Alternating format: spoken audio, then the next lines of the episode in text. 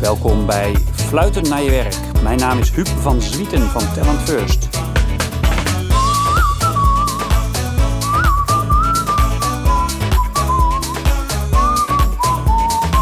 Ik heb een uh, bijzondere gast, Esther Burger van T-Mobile. Zij gaat over uh, uh, learning and development. En we spreken over alles wat daarbij komt kijken. En over hoe het nou zit met ieders kinderlijke verlangen om te leren. En hoe je dat boven tafel haalt. Daar gaan we het over hebben. Esther Burger. Esther, welkom. Esther Burger van T-Mobile Lead L&D. Dus wij spreken elkaar regelmatig over alles wat met learning en development te maken heeft. Bij jullie, maar ook in de breedte. En ik vind het onwijs leuk om met jou um, vandaag eens een beetje te reflecteren over um, hoe uh, learning, leren en ontwikkeling nou uh, invloed heeft op fluitend naar je werk gaan in jouw visie. Want daar ja. gaat het vandaag over. Ja. Dus wat moet je nou doen? Ook voor jezelf, maar ook om. je bent natuurlijk veel bezig om dat binnen T-Mobile te organiseren. Hoe kun je nou met LD helpen dat mensen nog meer fluitend naar je werk gaan? Ja. Dus uh, leuk dat je er bent. Ja, leuk. Dank voor de uitnodiging. Welkom. Ja. Um, het is eind van het jaar, uh, hadden we het net al even over. Ja. Is dat bij jullie dan extra druk of is dat juist een beetje afronden? Of hoe, hoe zit het? Nee, het is T-Mobile is druk en is van zichzelf uh, een druk beestje, zeg maar. um, en het is ook aan het eind van het jaar is het voor ons druk, want wij uh, zijn het eerste jaar van de integratie met het bedrijf Tele2 ja. aan het afronden. Ja. Uh, ja, en dat is weer de volgende fase waarbij nu iedereen het traject van arbeidsvoorwaarden van T-Mobile overgaat. Ja. Dat is, ja, dat is een Zijn er twee totaal verschillende bedrijven of niet? Of valt dat uiteindelijk toch wel mee? Nou, ze hebben, in kenmerken hebben ze uh, dezelfde, uh, van de buitenkant dezelfde ja, je kenmerken denken, als ze bedrijf, doen hetzelfde. karakter. Ja, en ze verkopen allebei uh, telefonie ja. en data en internet. Maar er zit ook wel wat verschil tussen. Wat dan? Wat, hoe zou je dat nu, nou, aan, ze zijn allebei hebben ze een rebels karakter en een ja. karakter van pragmatisme. En we gaan het gewoon regelen.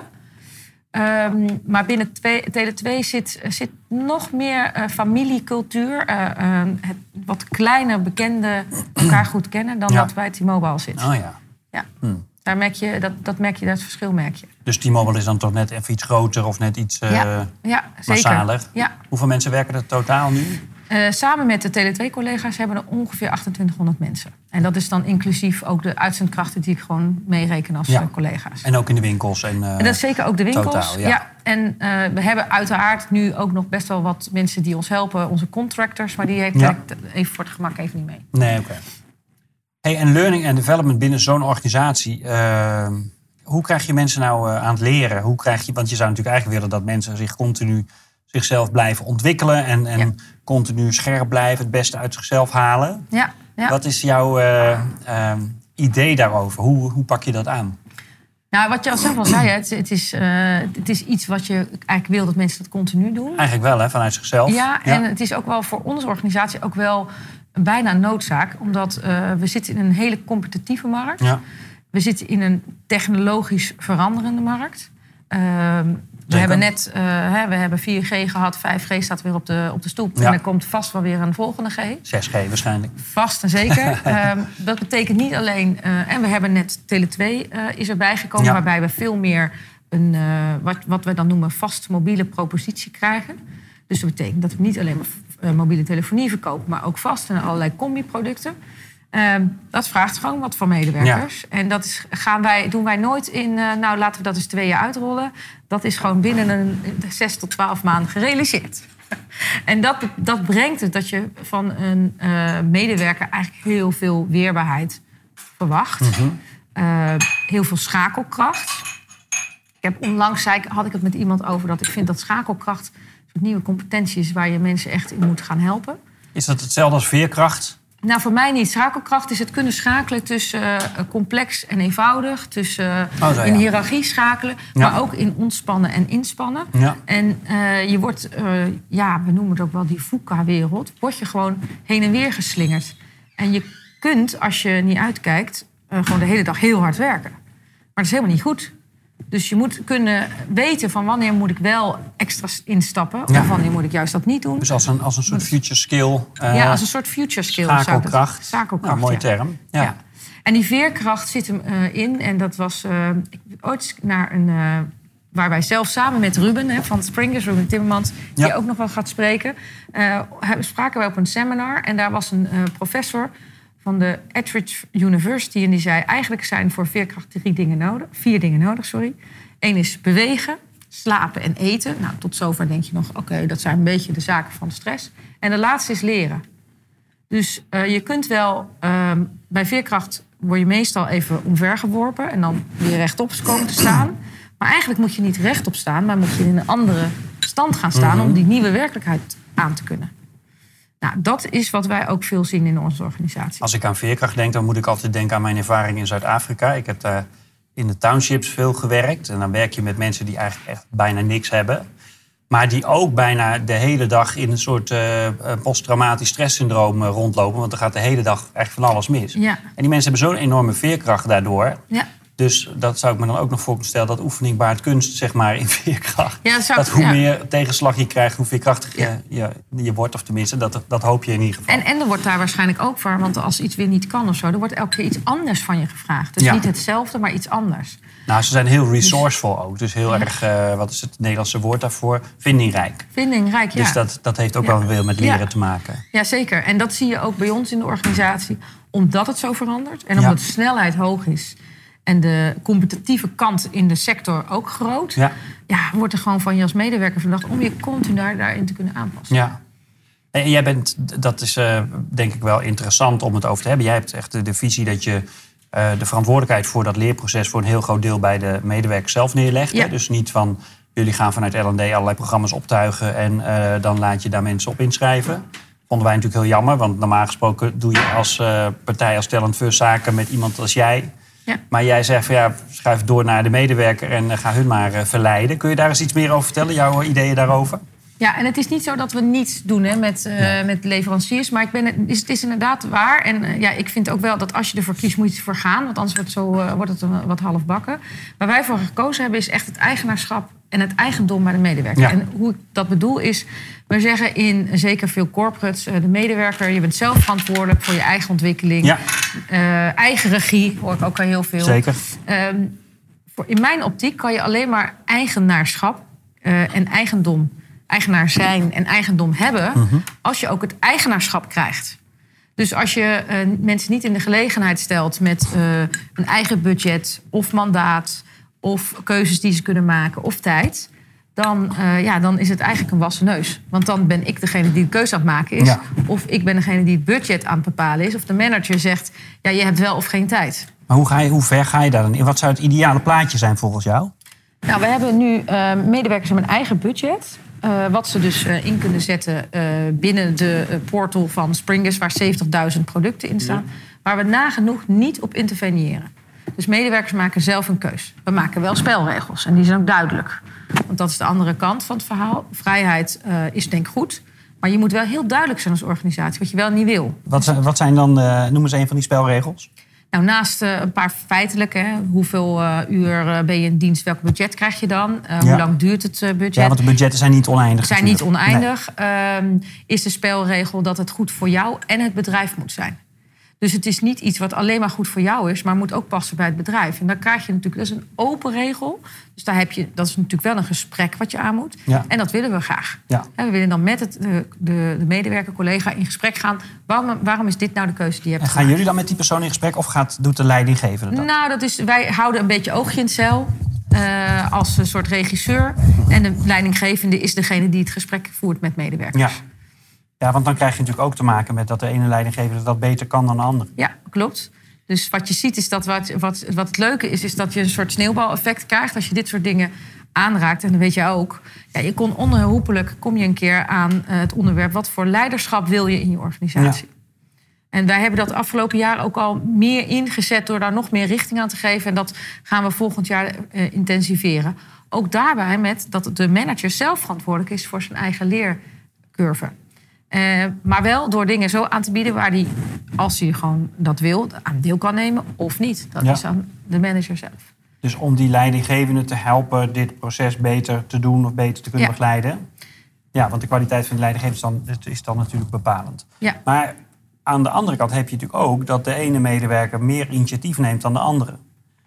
Ja. En hoe krijg je nou de mensen die weinig initiatief nemen, maar waarvan je eigenlijk wel vindt van ja, die zouden eigenlijk wel eens wat aan hun ontwikkeling moeten doen. Die zouden, want je hebt altijd mensen die uh, als een kind in de snoepwinkel uh, alles Dit, doen wat mogelijk al, de, de, de, de runner-ups, die zijn heel makkelijk aan te tonen. Je ja. hebt natuurlijk maar die ehm, grote groep mensen die misschien wat minder makkelijk in beweging komt, hoe doe je dat dan? Nou, ik heb wat ik wel weet van, uh, ik weet Casper Boon, uh, dus emeritus hoogleraar in Amsterdam, onderwijskunde, die heeft ooit gezegd: er zijn, is een groep mensen um, die, ja, die, die, die, zit, die zijn daar niet van. Die, die vinden het goed zoals het nu is. Die veranderen ook, vinden verandering ook minder prettig. Ja. Leren ook minder, vinden ze ook minder prettig proces.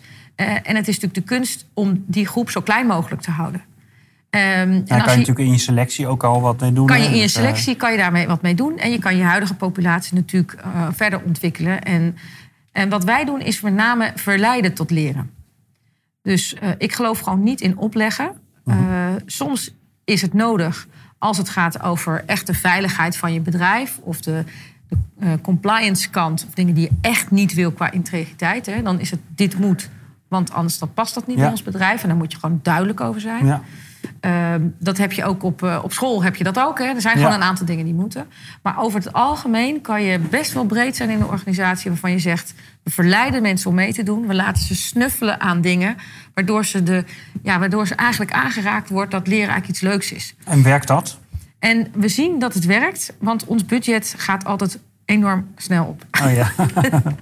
Dus ergens in het jaar moet je ook zeggen van jongens, het is op. Want, ja, we, eh, hebben, we zien dat we... Meestal is het wel zo dat... Uh, en dat zit ook wel een beetje in de aard van, de, van het bedrijf... dat we aan het eind van het jaar de meeste inschrijvingen krijgen. Want dan is het einde van de datum natuurlijk. Uh, maar ja, dat is altijd wel. Uh, ja. We hebben geen moeite om ons leerbudget op te maken. Is er dan een budget per persoon? Wat iedereen, of is er een totaal budget? Wat, uh... ja, we hebben een, een, budget per persoon toegekend, waarbij we wel het, het wel hebben moeten maximeren. dus als iedereen zijn volledige budget opmaakt... Ja, dan ga ik echt, dan ga ik echt zeg maar door, door het dak dan heen. Het niet, ja. maar over het algemeen leert de markt dat, dat die budgetten tot een maximum zijn. En wij hebben ongeveer ja, wij zien toch altijd dat er wel 70% van onze hele populatie uh, meedoet. Ja, want dan kan je ook in een soort spagaat komen. Hè? Dat je vanuit uh, uh, begroting zeg maar, ergens een stop wil zetten. En aan de andere kant vanuit jou wil je misschien dat mensen zoveel mogelijk leren of zoveel mogelijk doen. Ja, volgens mij is dat, is dat gewoon een kwestie van hoe kan je dingen aantonen. Hè? Dus werkt, dat werkt ook eigenlijk gewoon heel simpel. als je kunt aantonen dat iets bijdraagt tot. Zo doen wij elk jaar een medewerkerstevredenheidsonderzoek. Dat doen we twee keer per jaar. En de eerste twee jaar zagen we echt dat de medewerkerstevredenheid onderzoek op leren met 25 punten steeg. Dus dan zet het zoden aan de dijk. Ja.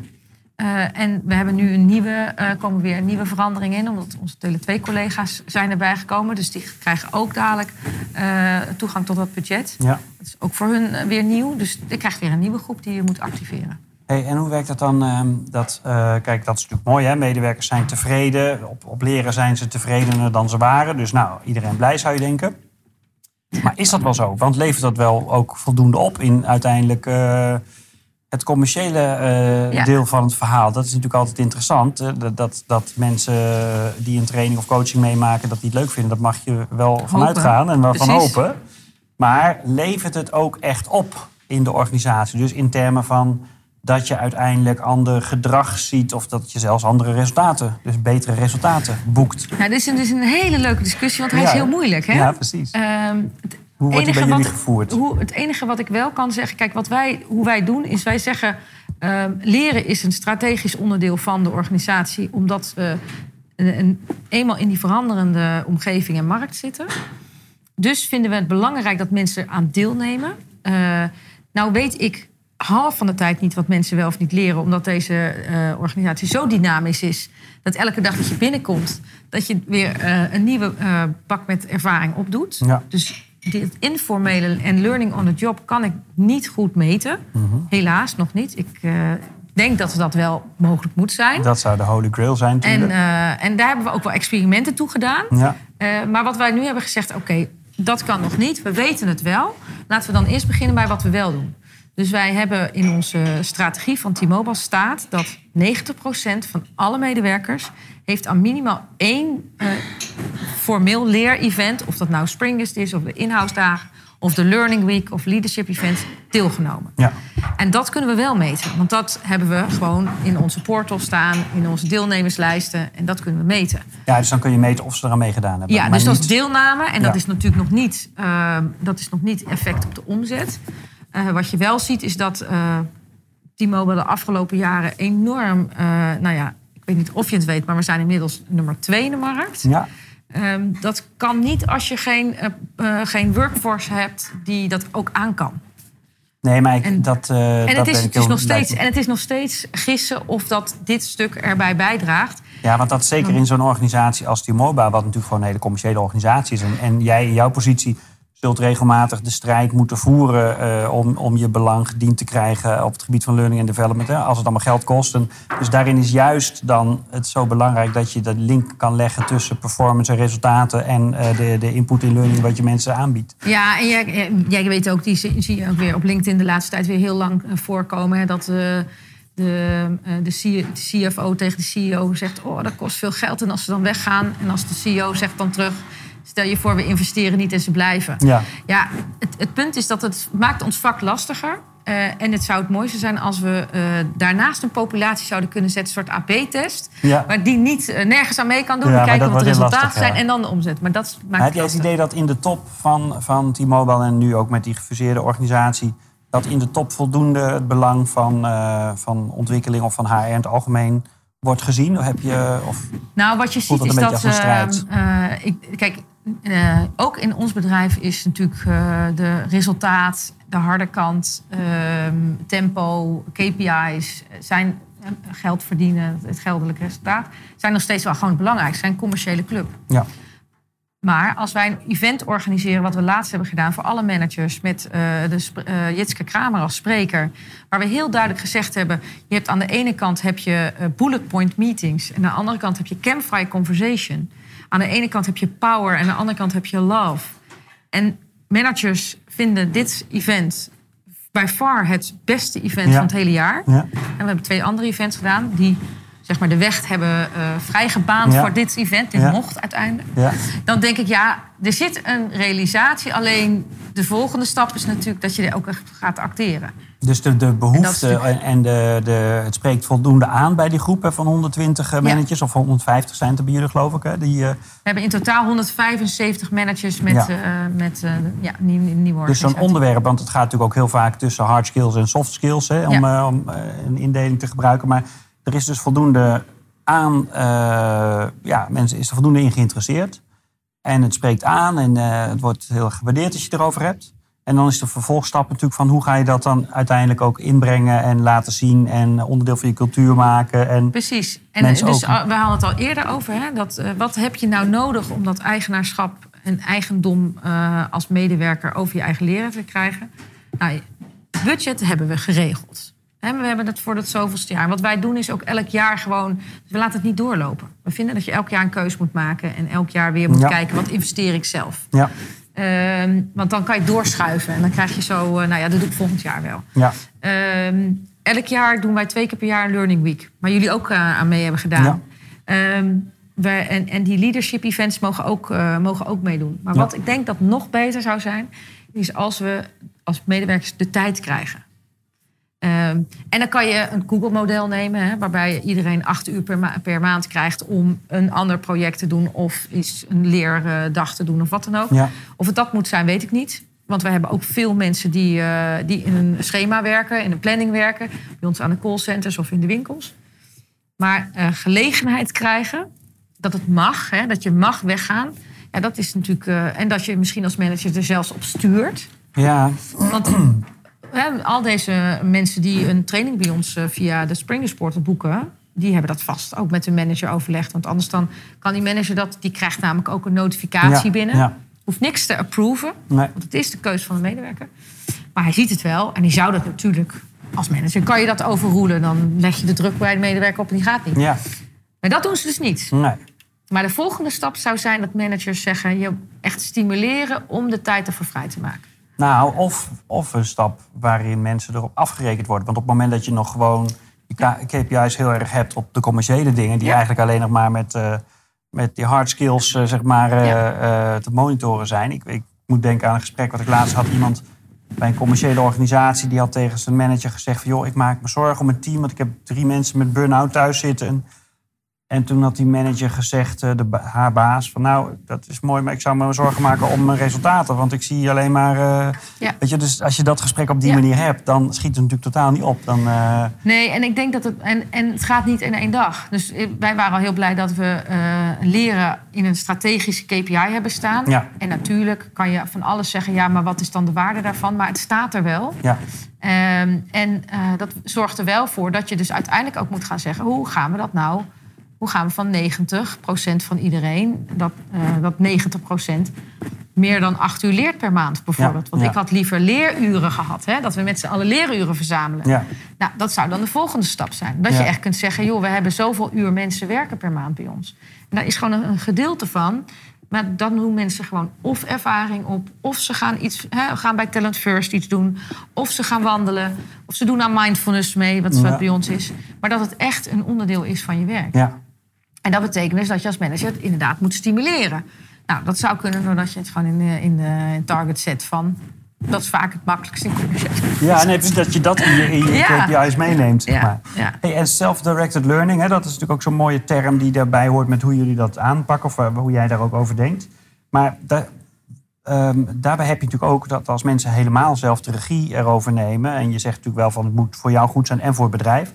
Maar hoe monitor je dat nou? Dus hoe zorg je nou dat mensen uiteindelijk daarin ook echt het maximale uit die, laat het acht uur per maand zijn. Ja. Dat ze daar, dus dat lijkt me ook nog een spanningsveld. Dat je daar, nee, nee, dat is dus. Soms moet je echt op je handen zitten. Precies, want je denkt van, oké, oké.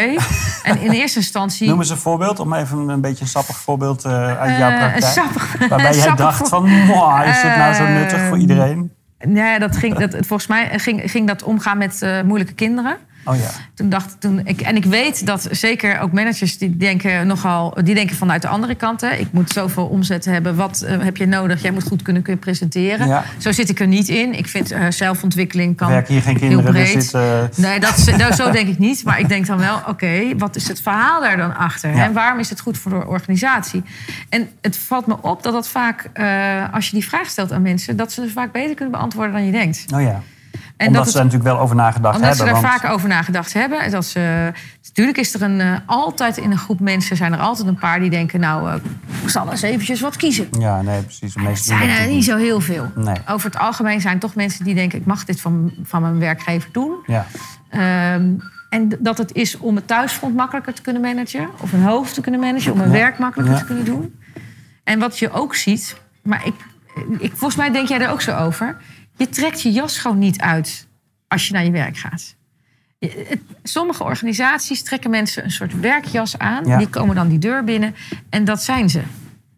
Uh, maar dat, dat, Nee, ik Zo ben het helemaal natuurlijk met je eens dat je, je algemene welbevinden uh, superbelangrijk is voor hoe je in je werk presteert en, en, en uh, performt. En dat daarin misschien inderdaad zoiets wat op het eerste gezicht misschien een beetje een privédomein lijkt, misschien voor iemand wel heel belangrijk kan zijn om een beetje te kunnen functioneren in zijn leven of in zijn werk. Dus dat, en het uh, leuke van het, daarvan is hè, dat je hebt een fantastische start van een gesprek, van een goed gesprek. Ja. Want als je dit nou weet, dan ga ik toch een gesprek met iemand aan over hoe gaat het bij jou thuis dan? Ja. Hoe werkt het bij jou? Kun je je werk en, en privé combineren? Ja. Hoe, hoe haal je dan uh, de energie uit je werk? Ja.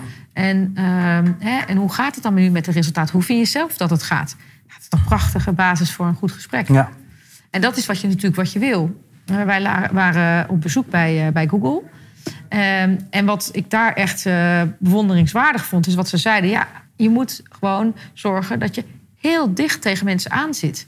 Zowel voor de resultaatkant, maar ook voor hun welbevinden. En dat moet je gewoon altijd meten. Je moet niet, niet zeg maar dat twee keer per jaar doen. Maar je moet gewoon alle momenten dat je met iemand... Maar wie moet dat doen? Nou, je kan... Uh, ik denk dat er verschillende rollen zijn. Uh, je hebt de manager, die zit, uh, die zit toch vrij dicht tegen mensen aan. Je hebt collega's die je eigenlijk elke dag ziet. Je hebt coaches. Bij ons, wij hebben coaches gelopen in het bedrijf... die daar, uh, die daar aanwezig voor zijn. Ja. Maar je hebt bijvoorbeeld een HR-organisatie... die leggen, wat ik altijd noem, infrastructuur aan... waardoor die manager en die medewerker dat kunnen doen. Ja. En dat kan een training zijn, dat kan een format zijn, dat kan een. Wij zijn nu bezig om een nieuw uh, learning management systeem uh, te introduceren. Dat kan dat zijn. Ja. Uh, dat kan een, een, beleidsafspraak zijn of een budget. Weet je, dat kan verschillende manieren hebben. Ja. ja, en uiteindelijk gaat het natuurlijk om dat je. Um, je noemt net de power versus love, maar dat je eigenlijk gewoon voor elkaar wil zorgen. Zonder dat je. Ja verantwoordelijkheid bij iemand weghaalt, maar dat je gewoon uh, ja, uh, nou ja, het is misschien niet in de gaten houdt. Of, nee, uh, en ik denk dat je het, dat is dan wel weer grappig aan, vind ik dan weer grappig aan onze. On the promise van T-Mobile is we connect everyone to the opportunities of now. En we verkopen unlimited. Nou, dat is natuurlijk heel commercieel. Maar wat ik daar persoonlijk wel in aantrek, is dat ik vind namelijk ook dat ik voor medewerkers de belemmeringen weg kan nemen om te leren. Mm dat is budget, wat we dan nu uh, de laatste twee jaar echt goed uh, ingeregeld hebben. Maar misschien kun je inderdaad wel iets verzinnen met elkaar over die tijd. Het goede gesprek, dat je continu die, uh, die vinger aan die pols houdt. Ja. Ah, zo zijn er nog wel dingen. Dus we zijn nog niet klaar, maar dat... Kun je ook mensen... Ik bedoel, purpose is natuurlijk zo'n ding hè, waar iedereen wil ook verbonden zijn aan iets wat een hoger doel heeft of wat een is dat lastig bij een organisatie als T-Mobile? Want dit, dit klinkt als een hele mooie, uh, mooie, mooie belofte. Ja. Maar lukt dat ook om mensen aan te spreken van... joh, we zijn met z'n allen aan iets groters bezig of aan iets goeds bezig? Of, of is dat eigenlijk van ja, dat is eigenlijk niet echt... Uh, uh, nou, dat is de, uh, ja, het is dus de vraag. Hè. Wij hebben niet, ons, niet de slogan dat wij de, de wereld uit gaan helpen. Nee.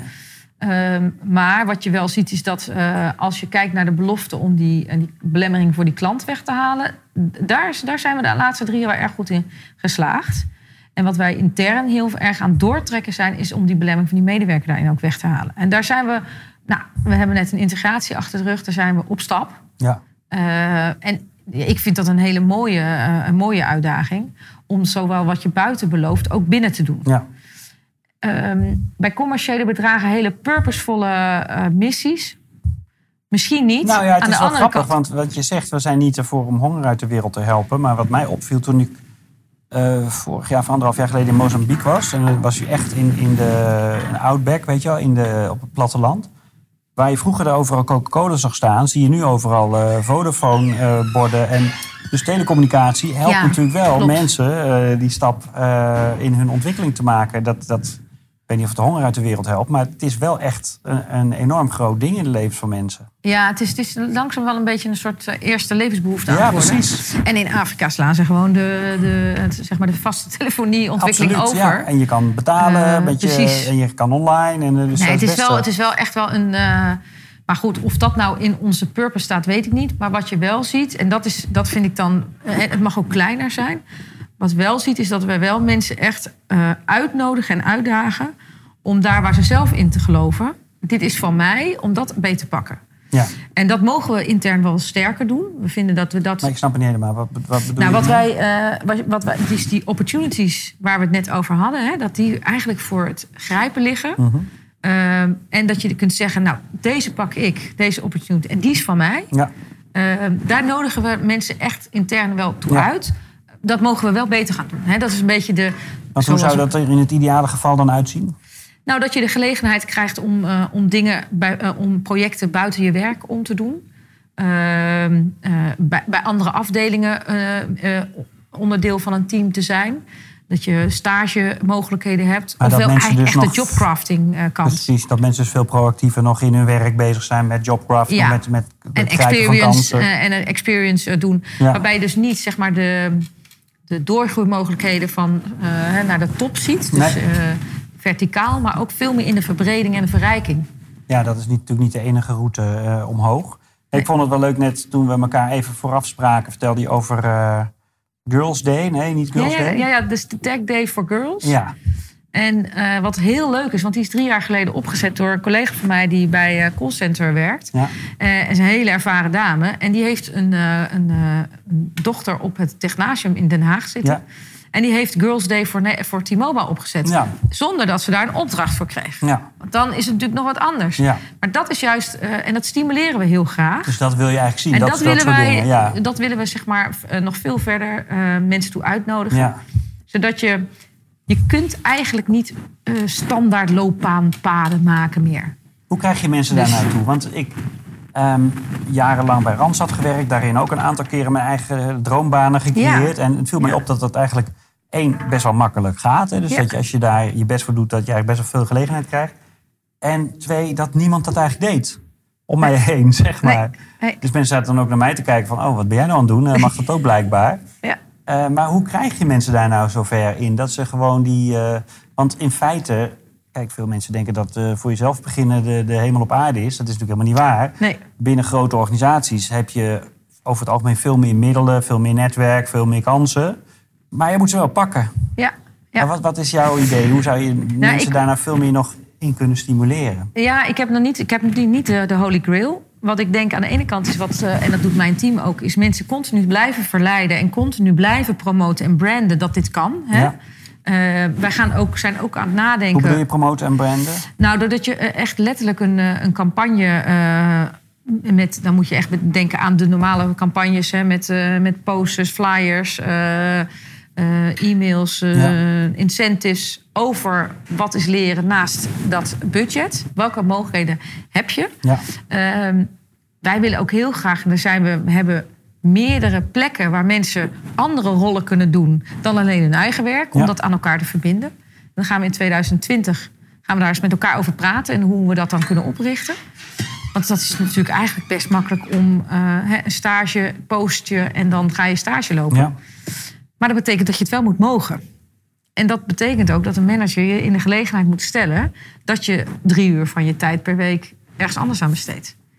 Maar is het dan zo dat, dat, dat is dat dan de bottleneck? Zijn er heel veel mensen die van alles proberen en van alles willen en allemaal tegen die manager oplopen die er geen toestemming voor geeft? Nee, het zit in de hoofd van hunzelf. Hè. Zij, denken vaak, ze denken vaak dat het niet mag voordat ze het hebben besproken. Dus als die manager, net zoals wij, hè, wij promoten en verleiden, manager promoot het ook of vraagt er gewoon naar. Het betekent ook dat die manager moet snappen: oh, wat kan die medewerker eigenlijk? Want ook een manager heeft, die is ook vaak bezig met zorgen dat het werk gedaan wordt de hele week. Dus wij hebben ook gedacht, als ik wel eens individueel met managers spreek, als ze vragen, ja, deze medewerker wil dit of dat, dan zijn ze vaak verbaasd wat er allemaal kan. Dus wij hebben ook gezegd, weet je wat, we richten ons in eh, onze campagne niet alleen op die medewerker, maar we gaan een roadshow doen voor managers. Dus we gaan gewoon managers uitleggen wat is eigenlijk leren? En wat kun je, eh, wat kun je nou verwachten richting je medewerker? Wat kun je maar dan, aanbieden? Dan blijft toch de interessante vraag: is dit daar het probleem? Dus is, nou, is, is wel stap één. de bottleneck? Zou is wel stap 1, denk ik. Hè? Niet nou, de ik denk dat het eigenlijk misschien wel bij de hoofden van, die, gewoon van iedereen als medewerker zit. Nee, precies. Maar promotie, zowel op de medewerker als promotie op de manager, is denk ik stap 1 die je moet doen. Dat is de simpelste stap. Gewoon awareness creëren. Ehm, ja, en vervolgens moet je dus, moeten mensen leren dat ze dat, ja, die conventie die ze hebben, ik mag iets niet, of ik moet toestemming vragen, dat ze niet om toestemming vragen, maar om vergiffenis. Ja, en dat is een verandering die natuurlijk veel langer duurt dan alleen maar uh, een poster ophangen.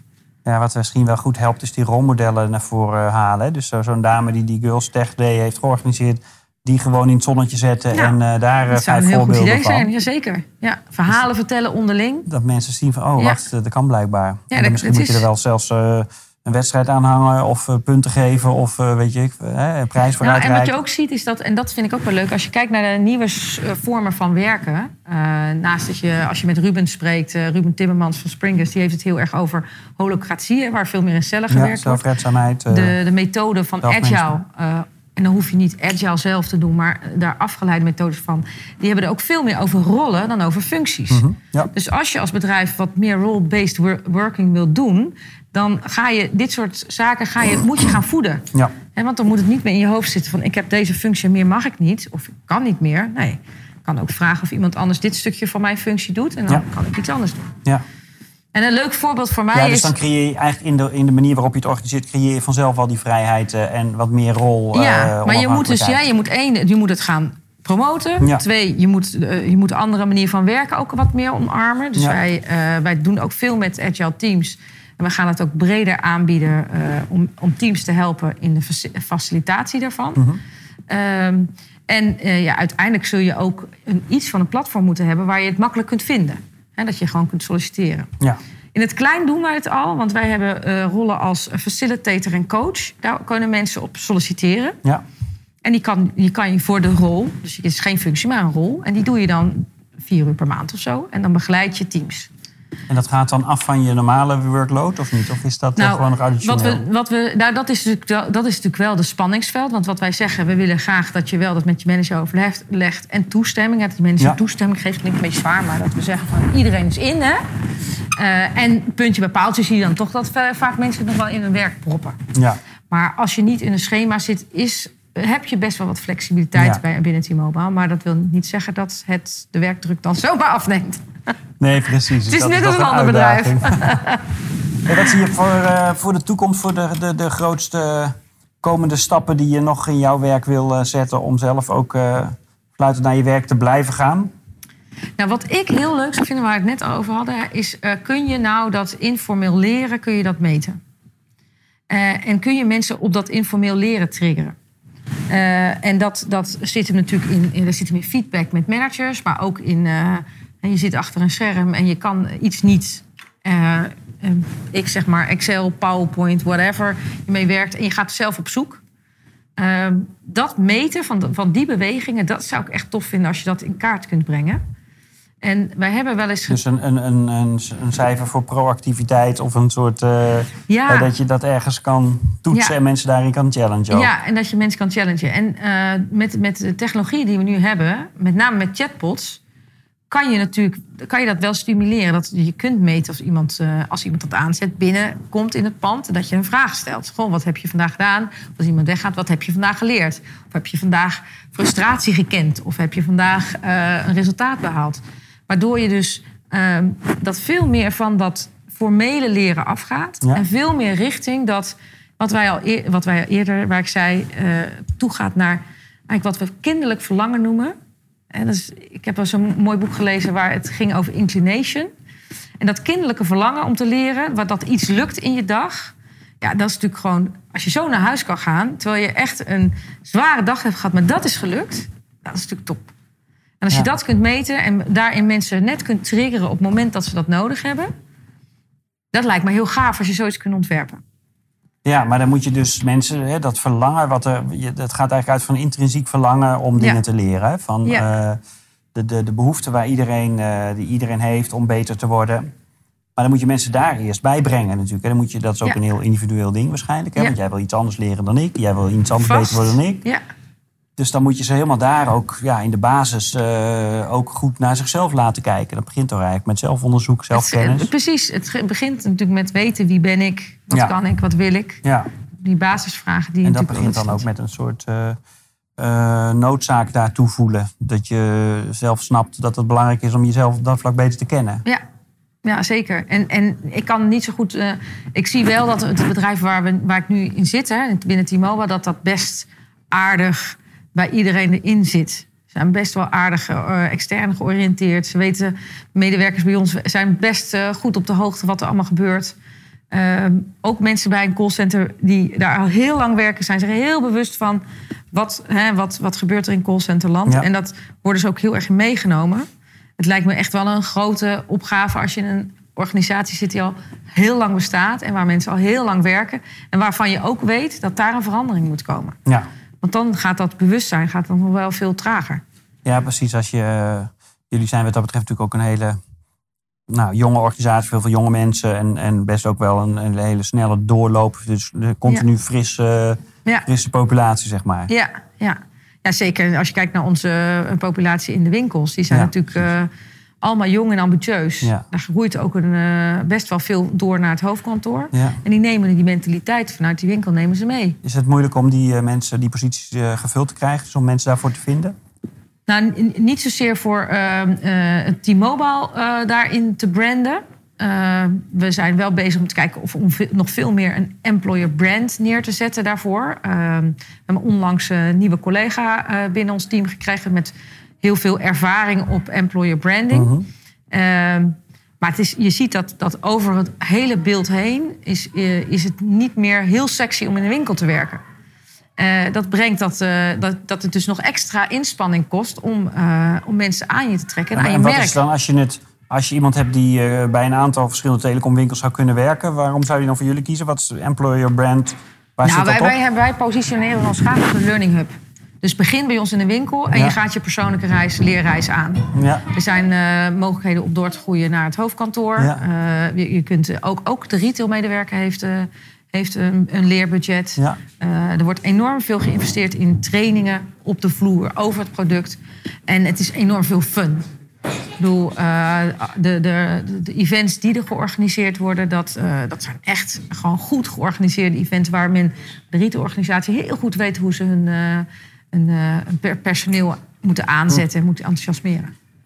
Dus, eh, nou, ik, ik, en ik moet wel, wat was laatst, zei iemand dat over een T-Mobile winkel, dat was wel leuk. Dan zitten in straten zitten naast elkaar, hè? En, Ja, die zei, en die zei, en waar het meest gebeurt is bij jullie. Ja, en dat is, ja, ja, goed. Ik, ben, ik vind, eh, dat, dat geeft toch wel een beetje trots. Ik denk, Ja, nou ja, die beweging wordt, hè, die wordt wel extern ook wel gezien.